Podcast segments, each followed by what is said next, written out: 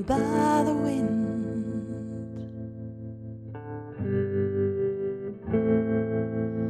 Of lovers' oaths and of broken dreams. And cherished letters like leaves blown